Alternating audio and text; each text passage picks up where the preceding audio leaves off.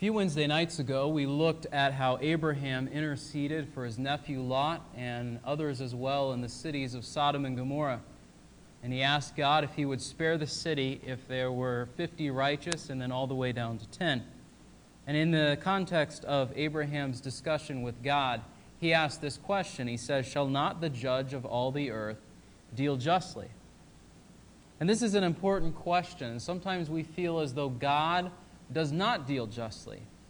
And tonight I want us to look at the passage that we read in our scripture reading, Jeremiah 25, and see how the Bible describes circumstances in which God rightly judges. This morning we saw the positive side of God's judgment. God assesses his people to be worthy of his kingdom. Uh, and then tonight I want us to look and see the other side of God's judgment when God pours out his wrath against sin, is he right to do so? Who does he do it against, and why is he right to do so against those groups? And so, as we look together at Jeremiah 25, I think we'll see first that God is right to judge his people who disobey him. First of all, because disobedience means rejecting God's word. So, to set it in context, the word that came to Jeremiah concerning all the people of Judah in the fourth year of Jehoiakim, son of Josiah, king of Judah, this was the first year of Nebuchadnezzar, king of Babylon, which Jeremiah the prophet spoke to all the people of, Jeru- of Judea and the inhabitants of Jerusalem, saying, From the thirteenth year of Josiah the son of Amon, king of Judah, even to this day, these twenty three years, the word of the Lord has come to me, and I have spoken to you again and again, but you have not listened. So, what do we see from this verse regarding the fact of the disobedience of the Israelites? It means rejecting God's word. What was God's word? God's word was the message that he had revealed through his messenger, in this case, the prophet Jeremiah. How long had Jeremiah brought this message? For 23 years. And like other Old Testament prophets, he had two primary responsibilities. The first was to remind the people of truth that God had already revealed about himself. According to the things that God had already given the Israelites in the law, of Moses and, and the rest of the scripture that they had up to that point, they were condemned because they were disobeying what they already knew. But Jeremiah also was prophesying, foretelling what was going to happen if they continued. And so those were the two functions of a prophet in Israel to tell what God had already said, often as a warning to the people, and then to tell what God was going to do in connection primarily with the people's disobedience.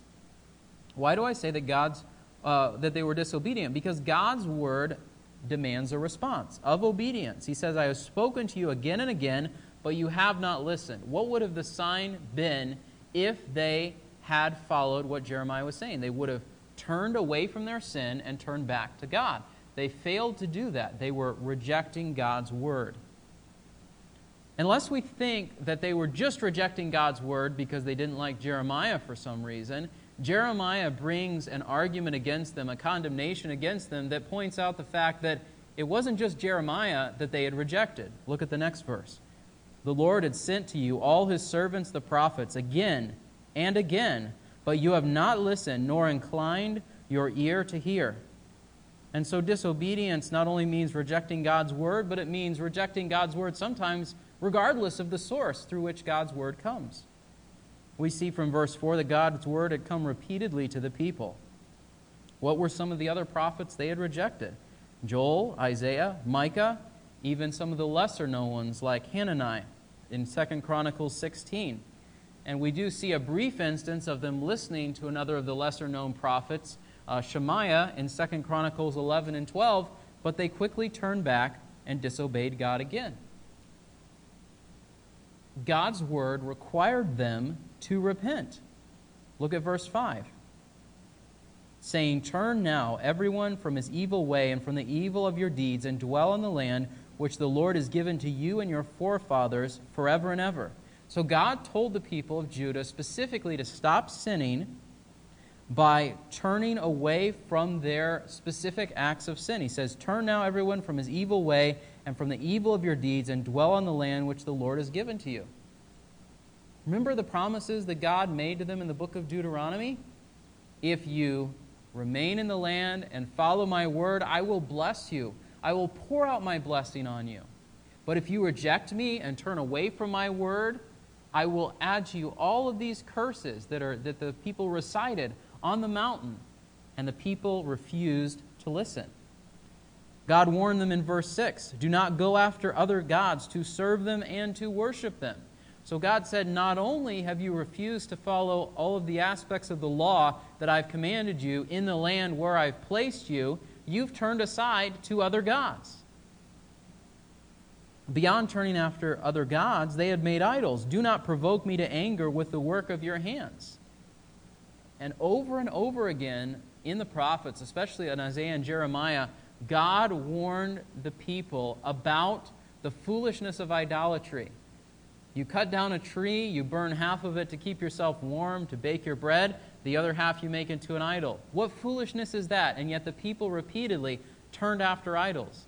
Sometimes it was idolatry of saying, I'm going to worship God through the form of an idol, like the people did uh, in the presence of Moses, uh, Aaron, and then Moses comes down from the mountain and sees them worshiping in that way. They said, Here's God. And God said, Don't worship me that way. Don't worship me the way that the Egyptians worship their gods, by means of an idol. And then many other times it was adopting the idols of the, and the false gods of the people around them. And the people of Judah here specifically had been warned time and again stop sinning, stop committing, uh, following after other gods, stop committing idolatry, and they did not listen. God was willing to spare them. Look at the last phrase of verse 6 I will do you no harm. What? If they had repented, God said, I will do you no harm. And that's remarkable because the fact that they had already sinned meant that they already deserved God's punishment. And yet God was saying, In my mercy, I will spare you that punishment if you had turned aside. But they would not.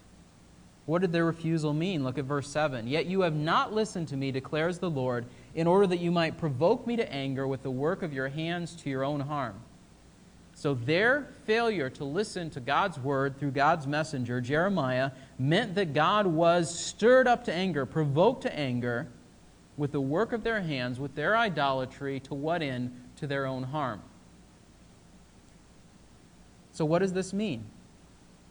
Disobedience not only involved rejecting God's messenger, it not only involved rejecting God's message through a variety of messengers, rejecting God's word and the sin of the people here, their disobedience meant that God had to punish his own people that he had called by his name. Look at verse 8. Therefore, thus says the Lord of hosts. And in that name, I think we are reminded of the fact that God is a God of armies and of power. And the people would have done well to be warned that here's a powerful God. Your God is great, and He's a God who has a relationship with you as the people of Israel, but He is also a powerful God. So don't take Him lightly. What does He say? Because you have not obeyed my words, I will send and take all the families of the north. Uh, that, that second phrase of verse 8, just focus on that for a moment. The basis of the punishment was what? The basis of the punishment was their disobedience. Because you have not obeyed my words. It is possible for those in authority in our world today to punish those under them just on a whim. I've had a bad day. I didn't like what you were doing. I didn't like the way you looked at me, something like that. Those in authority today can punish those under them just on a whim, just because they feel like it. God never does that. God punished them on the basis of their specific disobedience. The nature of the punishment was severe. Look at verses 9 and 10. I will send and take all the families of the north, declares the Lord, and I will send to Nebuchadnezzar, king of Babylon, my servant and will bring them against this land and against its inhabitants and against all the nations round about, and I will utterly destroy them and make them a horror and a hissing and an everlasting destruction. Moreover, I will take from them the voice of joy and the voice of gladness, the voice of the bridegroom and the voice of the bride, the sound of the millstones and the light of the lamp. This whole land will be a desolation and a horror, and these nations will serve the king of Babylon 70 years. So, what is God saying here? God is going to send destruction using even a pagan nation. And here is the irony, I think, for me to look at what God's doing here. The people of Babylon were clearly idolaters themselves. And yet God is sending them against his own people who have been committing idolatry to punish his own people. And what happens? Destruction and shame in verse 9. I will utterly destroy them, make a horror and a hissing and an everlasting desolation. And then it will result in sorrow. Look at verse 10. I will take from them the voice of joy and the voice of gladness. So, times of rejoicing, the voice of the bridegroom and the voice of the bride, and even the normal circumstances of life, the sound of the millstones and the light of the lamp. There would be such upheaval that even the normal rhythms of life, going to work and grinding grain with the millstones, working by the light of the lamp in their culture where they didn't have electricity and those sorts of things, the normal patterns of life would be interrupted because of God's judgment. And he says these nations will serve the king of Babylon 70 years. This punishment would extend for decades. It wasn't just uh, something for days or weeks or months, it was going to last decades. So if we stopped at this point, we might think, well, that's not fair for God to punish his own people. What about the other nations that were sinning around them? And we tend to have this mindset. If we get into trouble, we tend to look at everybody else around us and say, but they're doing wrong too. And lest we think that God punished his people but spared the nations around that were sinning, let's continue looking at the chapter. Look at verse 12. And I think we'll see in the second part of the chapter that God is right to judge all those who disobey him. And he can judge even those that he's used in the past. Look at verse 12. Then it will be when 70 years are completed I will punish the king of Babylon and that nation, declares the Lord, for their iniquity in the land of the Chaldeans, and I will make it an everlasting desolation.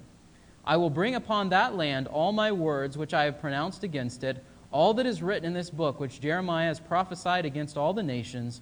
For many nations and great kings will make slaves of them, even them, and I will recompense them according to their deeds and according to the works of their hands. So God can use even a wicked nation to accomplish his purpose. Babylon had been his instrument, would be his instrument, uh, from Jeremiah's perspective, to punish the nation of Judah. Babylon was a wicked nation. And yet he describes the king of Babylon as, in verse 9, my servant. And we say, how can God say that the king of a wicked pagan nation is his servant? in the sense that God rules over all things and God bends all things according to his will. He uses similar language to describe uh, Cyrus of Persia later on when he sends his people back. Cyrus, my servant, will send the people back. Did he honor God? Did he follow God? No. Well, we might look at, at uh, Nebuchadnezzar and say, well, didn't Nebuchadnezzar come to trust in God?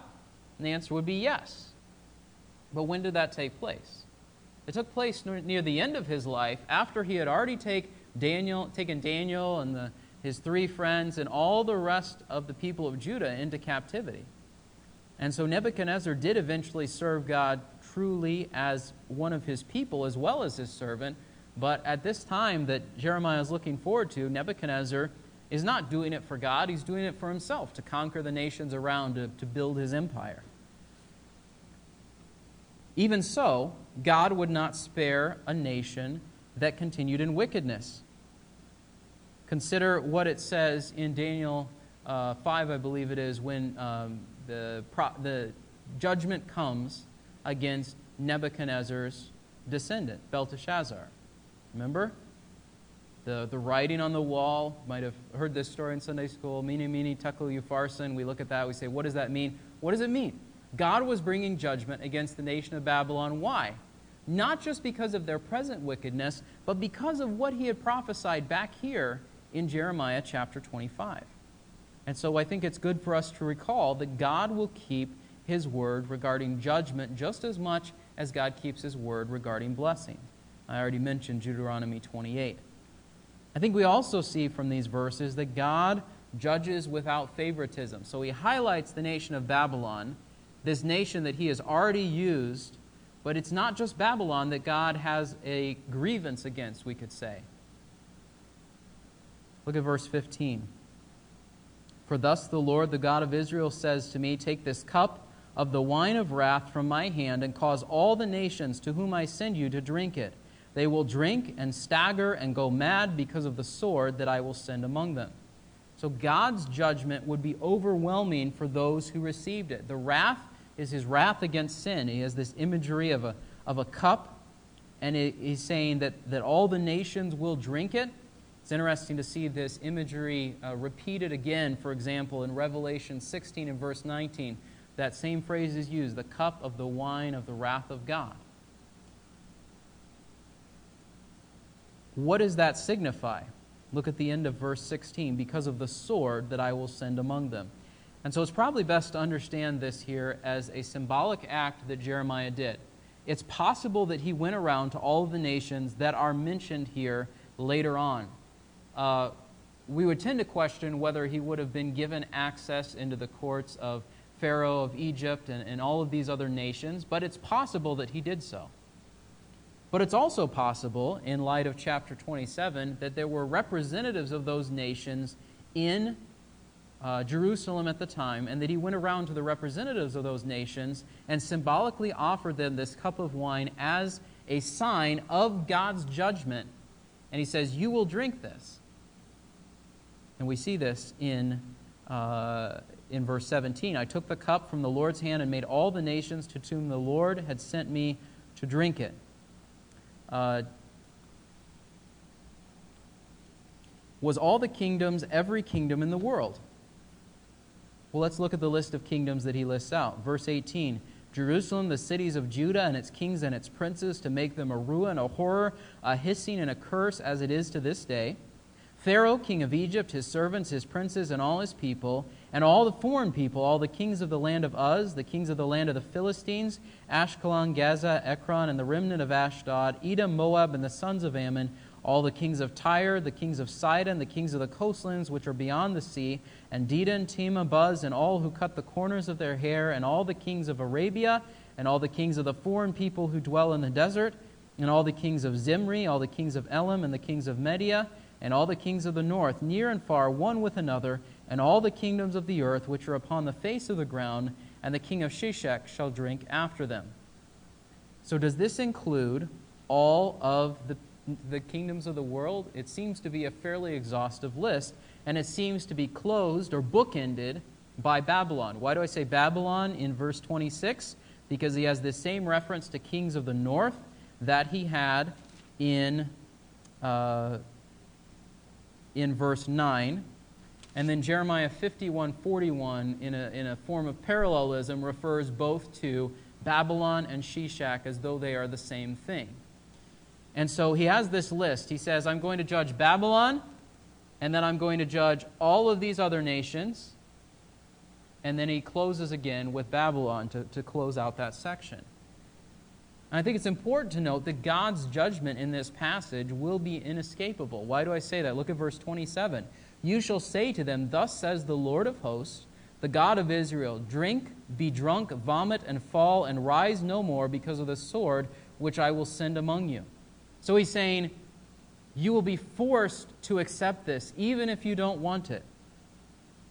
In verse 28, and it will be, if they refuse to take the cup from your hand to drink, then you will say to them, Thus says the Lord of hosts, you shall surely drink. And that's why I think that the people who take this as, as perhaps a vision or just something that, that Jeremiah saw perhaps miss the force of this verse. It seems as though Jeremiah went around either to the kings themselves or to representatives of those nations offered them this cup. Some of them refused, and Jeremiah was to say to them, in the case where they refused, You shall surely drink of it. Why? Verse 29 For behold, I am beginning to work calamity in this city, which is called by my name, and shall you be completely free from punishment? You will not be free from punishment, for I am summoning a sword against all the inhabitants of the earth, declares the Lord of hosts. And what's the significance of this? If God was going to punish his own people that were called by his name, regardless of their sinfulness, they were his people. If God was going to punish his own people, why would the nations around Jerusalem, around Judah, around the, the kingdom of Israel and Judah think that they would escape God's judgment? If God was willing to judge even his own people, God would be willing to judge all of these nations as well. And so, if God is going to judge his own people, and God is going to judge the surrounding nations, I think we also see from this passage that God is right in his final judgment on the earth. And I recognize some take verses 30 to 38 to have been fulfilled at the time uh, shortly after Jeremiah brought the prophecy. And this is certainly a question when we look at these prophecies in the Old Testament. Does this apply to the time when the prophet is speaking or shortly thereafter? Does it apply to some distant time in the future? And this is something that takes a great deal of study, a great deal of understanding to see how all of these things fit together. And so uh, I, I, I, am willing to recognize that there are people who say that this is, uh, was fulfilled in the Babylonian captivity of Judah. And yet there are features of these last eight verses that I think don't fit with what we know of what, was, what took place in that time period. There's another explanation that doesn't require an either or. There's an explanation that says, well, it was fulfilled both in that time and will be fulfilled in the end times. The concern that I have with that line of thinking, even though it's a, a prevalent one in our day, is this. If it meant something at that time, and now it also means something different now, I think we have to uh, specifically, if God says, I'm going to do this thing for this group of people, and then he changes and he says, now I'm going to do that thing for a different group of people, if the object is changed, if the, uh, if the time is changed, then I think at some level it calls into question was God in some way misleading the people to whom he originally gave the prophecy? And so, while it is theoretically possible that it was fulfilled at that time or that it will be fulfilled in the future, I'm not sure that we can say it was fulfilled at both times. So some of these passages are referring to events that were going to take place shortly from the perspective of when they were given. Some of them refer to events that would take place that are still yet future, even from our perspective. At minimum, Jeremiah 25 reminds us in this section of the concept of the day of the Lord. And the day of the Lord is a broad concept that we see in the prophets. It's certainly not something that we can study exhaustively tonight. But why do I say there are parallels? Because the day of the Lord involves judgment. In certain passages, it involves specifically the phrase day of the Lord. In other passages, it seems to have a reference to that day or in this day in connection with God's judgment. And so I want us to look at a couple of parallel passages to uh, understand what God is doing here. I think we have to recognize, first of all, that it is clear from Scripture that God has judged various, the earth at various points in the past. So look at uh, Psalm 79. Turn over to Psalm 79.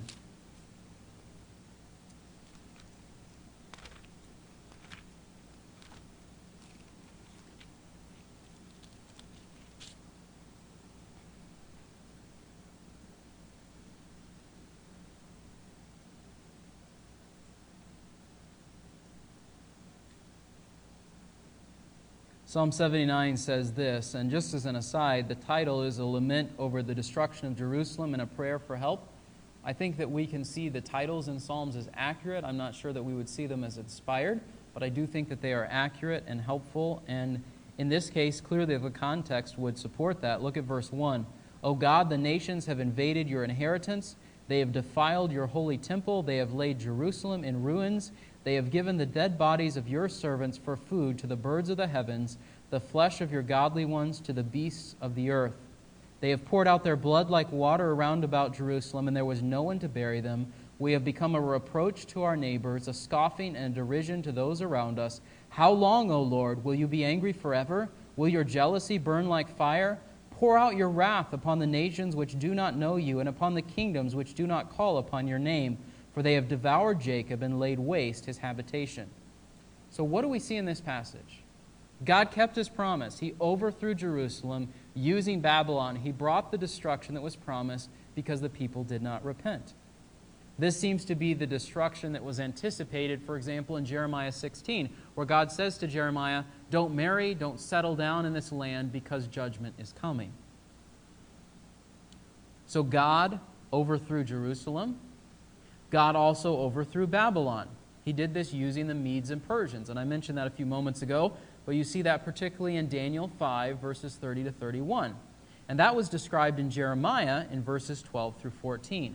So, in these instances and in others that we can look at, it is clear that God's judgment has been poured out against nations in the past, against specifically the nation of Israel and the nation of Babylon. Should we describe past judgments as part of the day of the Lord or as one of several days of the Lord? Or seeing the day of the Lord as this broad span of time that has certain periods of intensity in which God judges a particular nation? I think it's probably best to look at it this way God pouring out judgment on the wicked throughout history, in part, anticipates and looks forward to the time when he will fully and finally judge all nations in the last days. And so these historical judgments of Jerusalem and of Babylon were actual and real judgments of God against sin, but they were not the full and final outpouring of God's wrath against sin. And so we see, I think, in Jeremiah 25, if you would turn back there, that God will judge the earth in the last days. Even for those who would take this passage to refer to Jeremiah's time, shortly after that, I think we would have to recognize that God's pouring out his wrath in the final days is the day of the Lord. Whether you include past judgments and the last day events, or whether you include the whole scope of things, clearly the end part of it is the day of the Lord. We don't see, however, that phrase, the day of the Lord, used here. What do we see? We see the phrase, that day, used uh, several times in the passage. Why do I say that this refers to end times? Because look at the scope of what God is doing here.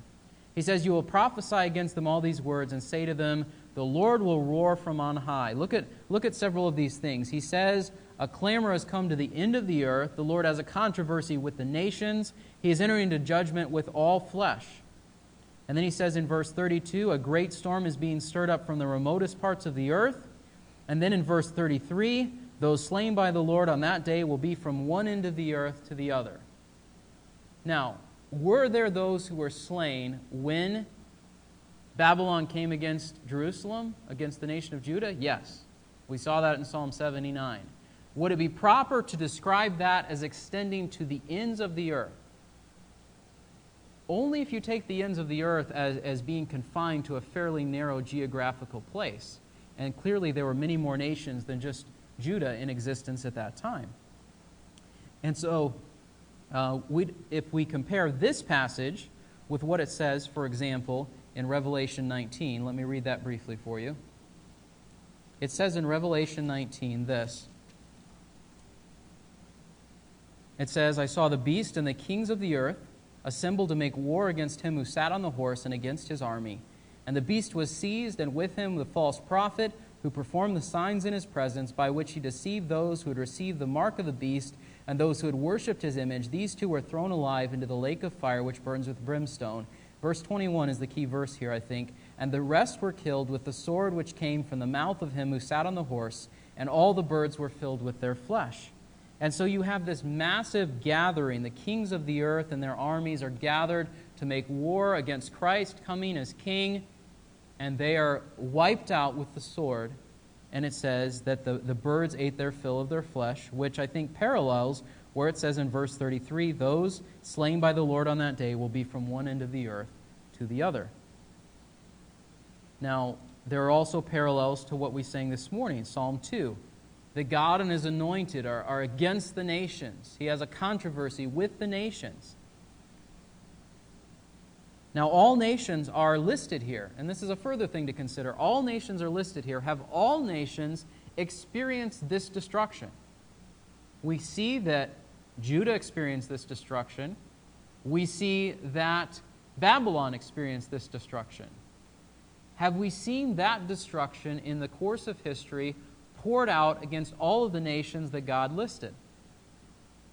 There are some who perhaps would argue yes, but I think to the scope that is described in Revelation 19, I think we would have to say no. Regardless of the scope, the destruction of the judgment is clearly described as terrible. Why?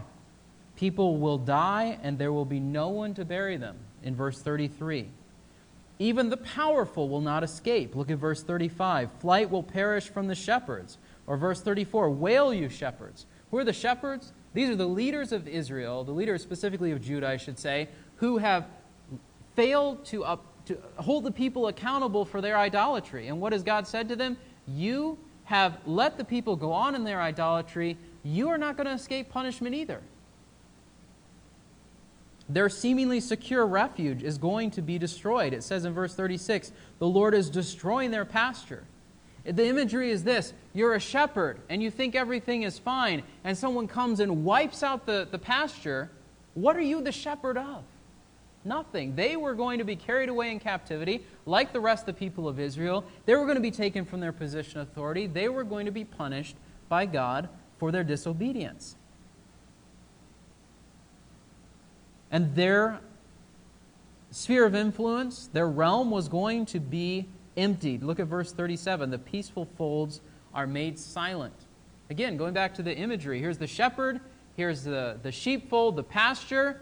It's like the pasture is burned to the ground, the sheep are gone, the fold is empty. The shepherds have nothing to do, they themselves have been swept away. And so God is using this imagery and saying, You've been terrible shepherds. You think that God's going to spare you. He's not. Just like the people will be punished for their idolatry, the leaders will be punished for their idolatry as well.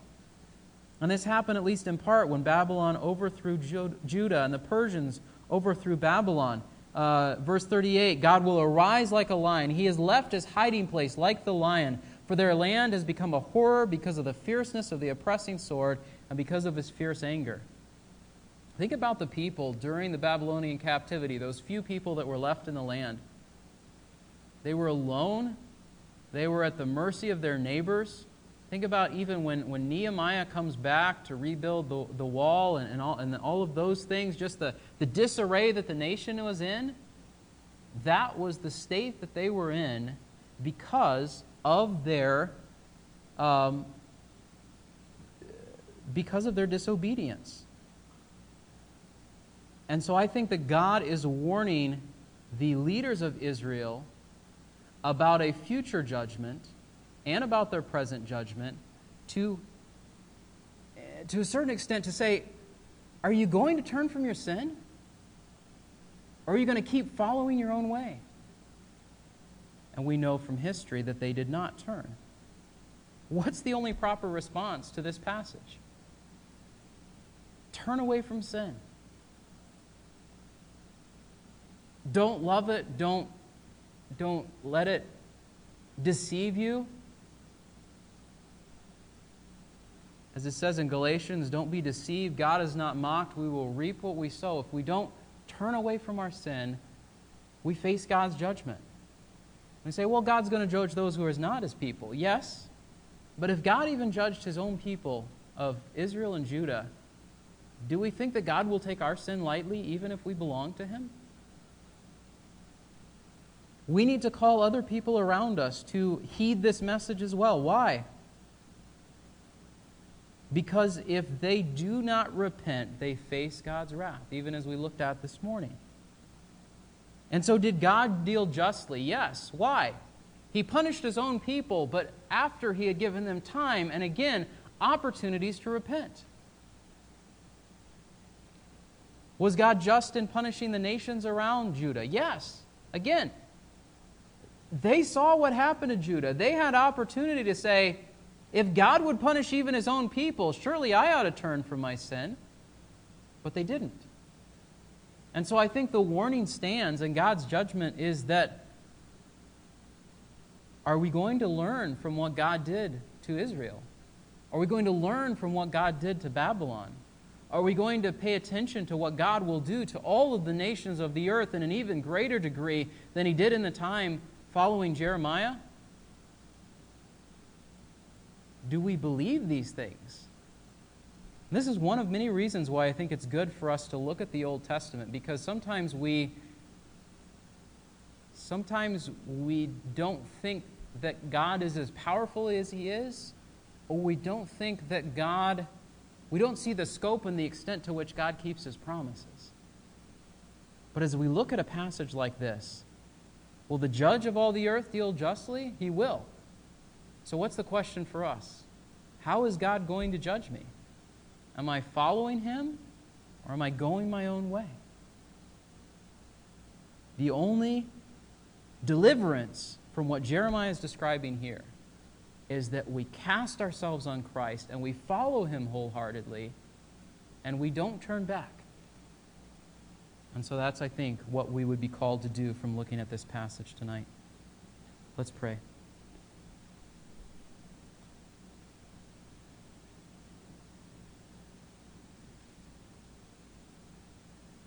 Lord, Abraham asked you if you would deal judge, uh, justly. Sometimes it's easy for us to say what you do in the world is not fair. But as we consider this passage, we see that the question that we should more often be asking is not why does God bring bad into the lives of people that ourselves and those we see around us, but rather why does why do you uh, why do you bring any good into our lives, knowing that we are sinful, uh, even as these groups were described here? Lord, we don't deserve your kindness. We don't deserve your mercy. We deserve your wrath, and you have spared us in Christ.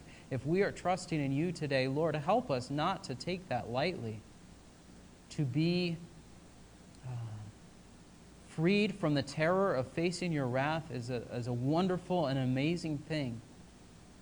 But Lord, it should never cause us to be uh, half hearted in the way that we follow you. Help us to see the, the seriousness of these things.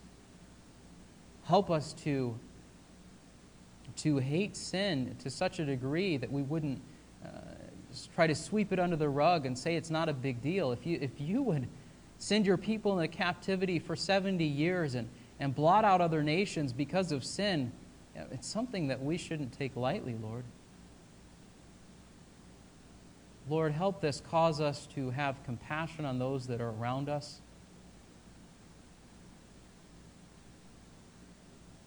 Help us not to want this for them, but to recognize that this is their direction that they are heading, Lord. Help us to plead with them that they might hear your truth and turn to you and be saved, even with all the ends of the earth. Lord, help us to seek that even as we sang, that, that they would be part of the joyous throng from every tribe and tongue and nation that is gathered before your throne, praising you and rejoicing in you. Lord, give us a burden to see people saved that way. Give us a fervent desire to follow you faithfully ourselves. We pray, Lord, that you would help us to do that even this week. We pray this in Christ's name. Amen.